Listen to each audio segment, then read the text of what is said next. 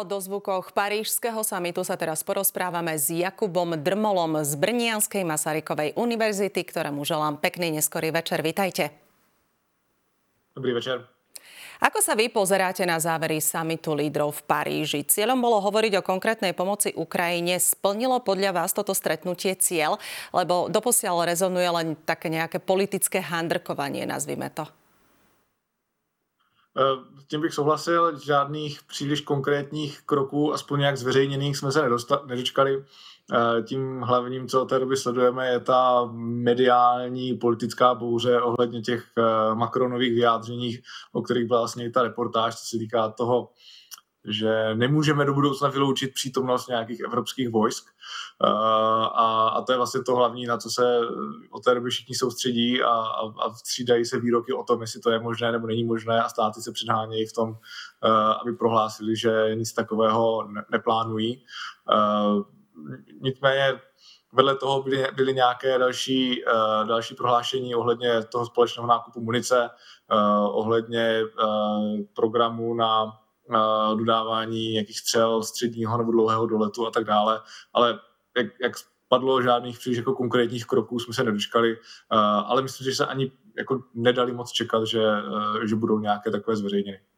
Francúzsky prezident Emmanuel Macron oznámil, že vznikne nová koalícia štátov, ktoré budú Ukrajine dodávať už aj vami spomínanú muníciu a rakety so stredným a dlhým dosahom. Nemecko ale odmietlo poskytnúť Ukrajine strely Taurus. Vyžadovalo by to vyslať na Ukrajinu aj nemecký personál, čo odmieta kancelár Scholz. Čo znamená tento rozdielný postup v prípade Francúzska a Nemecka? Eh, no, v prvé řadě, co se týká těch důvodů, které uh, kancléř Olaf Scholz uh, udává jako ty, které by bránili odeslání těch střel Taurus na Ukrajinu, On jich uvádí mnoho, v průběhu času se různě mění. Původně to byly různé důvody o tom, že není možná integrace s letadly, které Ukrajina používá, nebo že by Ukrajina nebyla schopná použít, nebo že nepotřebuje. Nyní se zaměřuje na to, že by bylo zapotřebí Eh, německých vojáků přímo na místě, aby programovali ty střely. Eh, z mého pohledu já se přikláním k tomu, že to jsou všechno nějaké, nějaké záminky, že on prostě je tam nechce poslat z politických důvodů eh, a, a hledá jenom nějaké, nějaké další důvody, které většinou nejsou reálné, aby to mohl o něco reálného, o něco, o něco takového opřít, aby to neznělo čistě jako nějaké politické gesto, protože víme, že na základě ať už informací od výrobce přímo těchto systémů, nebo na základě uh, jiných podobných systémů víme, že je možné takovéto systémy odeslat, a je možné, aby Ukrajinci sami používali a je možné, aby byly, byly integrovány. Uh, co se týká toho rozdílu mezi Francií a Německem, ten je zajímavý. Uh, Francie, zejména z úst Emmanuela Macrona, často se předhání takovými výraznými gesty, jako jsme viděli teďka v, v poslední době, ohledně toho, co všechno je potřeba a, a co všechno se bude dělat a jak ukrutně se budou za Ukrajinu být. Naopak to, ten veřejný přístup nebo ten image z Německa, zejména díky Olafu Scholzovi, který často se, se brání všemu, všemu možnému, je, je opačný a často Německo bývá označováno jako za nějakého uh, zdržovače nebo někoho, kdo je neochotný uh, reálnou pomoc poskytovat. Nicméně, když se podíváme právě na uh, tu reálnou pomoc, která opravdu z těchto zemí odchází na Ukrajinu, tak vidíme, že Německo navzdory tomu image mnohonásobně převyšuje Francii, co se týká těch reálných dodávek zbraní. To znamená, je potřeba poněkud oddělit to, co říkají politici a co se reálně děje. Kto by mal podľa vás stvoriť tú koalíciu štátov, ktoré budú Ukrajine dodávať zbrania a rakety so stredným doletom? Uh, tohle se taky neví, neví jednoznačně, nebylo to, nebylo to zveřejněno. Uh, předpokládal bych, že tam budou ty stejné státy, které už střely dodávají, to znamená zejména se jedná o uh, Francii a Británii, které dodávají ty střely Storm Shadow a Scalp, což jsou v podstatě to stejné, akorát pod uh, jiným jménem. Eh, dále nabízelo by se, kdyby tam patřilo i to Německo eh, se s těmi, s těmi Taurusy, které ale eh, Olaf Scholz stále, stále odmítá. A samozřejmě tam můžou být jiné jiné země záleží na tom, jestli by to mělo, mělo jít z jejich strany pouze o nákup, to znamená o poskytnutí finančních prostředků, aby ty, ty střely byly někde nakoupeny, vyrobeny. V takovém případě by tam mohly být jakékoliv země, které třeba sami jim neopívají, ale opívají finančními možnostmi a ochotou je, je ty peníze na to dát. To by mohly být země jako v poslední době zejména Dánsko a, a Holandsko a tak dále. A nebo pak potenciální výrobci, kteří oplývají nějakými takovými uh, firmami, které jsou schopné něco takového provádět, uh, což by byly třeba různé severské země nebo samozřejmě potom USA. Koľko zbraní uh, Ukrajina reálně potřebuje, aby vůbec dokázala odolávat? O akom množstve hovoríme? To je, to je velice, velice těžká otázka. Uh, to je něco na křišťálovou kouli. Uh, záleželo by o tom, o jakých konkrétních zbraních se bavíme. Je velký rozdíl o tom, jestli se budeme bavit o uh, nějakých střelách typu, jako je třeba Taurus, kterých uh, vůbec světově existuje do posud třeba jenom několik stovek kusů, kterých bylo prozatím vyrobeno. Myslím, že konkrétně ten Taurus je asi v nějakých nesilých tisíci kusech.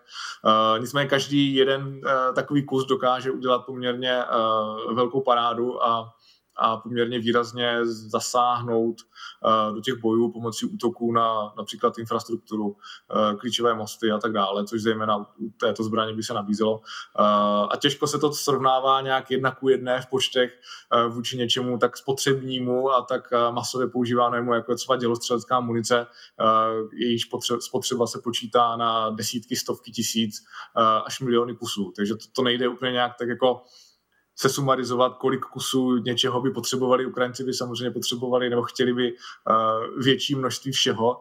Myslím, že prakticky není žádný, žádný kus munice nebo žádná, žádný zbraňový systém, který by, který by odmítli, pokud by byl aspoň nějak jako reálně nasaditelný v nějakém uh, rozumném množství. Takže cokoliv, cokoliv se dá sehnat, to, to se dá použít. Ako no, hodnotíte iniciatívu vášho prezidenta Petra Pavla, ku ktorej sa pridalo ale aj Francúzsko o dodaní stoviek tisíc kusov delostreleckej uh, munície Ukrajine, uh, ktorá by mala byť mimo krajín Európy. Ide o starú sovietskú muníciu v nejakom rozvojovom svete, alebo odkiaľ by teda bola, odkiaľ by pochádzala? To se neví. Uh, těch, uh, těch, ono ani není úplně specifikované, v jakých poměrech by mělo jít o jaké typy munice, jestli to bude, jestli to bude munice ráže 152 nebo 155 mm, to znamená, jestli se jedná spíše o sovětskou munici nebo postsovětskou munici, nebo tu munici toho standardu NATO, případně o nějakou směs, vzhledem k tomu, že ukrajinská armáda používá obojí a chce obojí a potřebuje obojí, tak není nutno, není nutno vybírat, ani není jasné, jestli to jsou nějaké objevené staré sklady někde někoho, kdo je ochotný je prodat, nebo jestli si má jednat o novou produkci, z jakých zemí. To znamená, tyhle informace doposud neznáme s žádnou jistotou.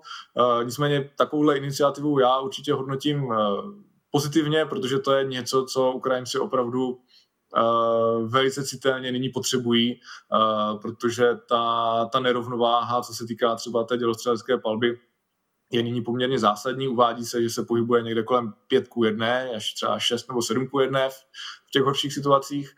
Uh, a co se týká těch dodávek, které naslibovaly v podstatě západní státy, ať už to byly státy Evropské unie nebo Spojené státy americké, tak ty poměrně e, zásadně e, zaostávají za těmi slíbenými ambicemi a mezi tím paralelně Rusko může těžit z dodávek, které k němu proudí ze státu, jako je třeba Severní Korea.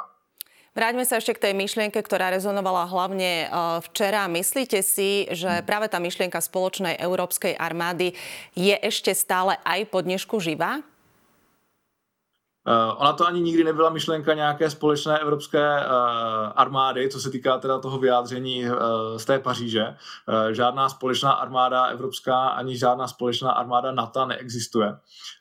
Padlo to trochu i v té, v té reportáži. Není žádný mechanismus na úrovni EU ani NATO, který by byl schopen nějak přinutit nějaké státy eh, vyslat armádu eh, mimo území toho celku, to znamená třeba na Ukrajinu nebo kamkoliv jinam.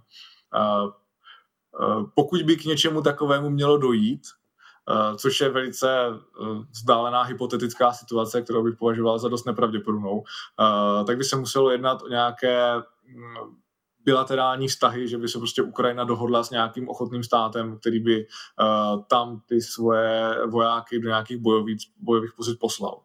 Rozhodně by se nejednalo o nějaký nějakou všeevropskou armádu, která by někoho mobilizovala uh, a vyslala stovky tisíc vojáků ze všech možných zemí na, na Ukrajinu. To prostě není možné, na to nejsou mechanismy, uh, aby k něčemu takovému, a to už je hodně hypotetický scénář, aby k něčemu takovému vůbec mohlo dojít, tak by pravděpodobně předtím uh, muselo dojít nějaké aktivaci těch článků kolektivní obrany, ať už v rámci EU nebo v rámci NATO, že by byl třeba napaden nějaký, nějaký členský stát a tento konflikt, tato eskalace by se pak nějak uh, přelila, uh, přelila v něco, v něco většího a potom třeba i účast na, na bojích přímo na Ukrajině. Ale toto považuji momentálně za, za extrémně nepravděpodobné uh, a, a myslím, že celá ta, celá ta debata, která se kolem toho rozjela, byla, byla založena na jednak poněkud nešťastných vyjádřeních prezidenta Macrona a následné snaze vyvolat z toho nějaký,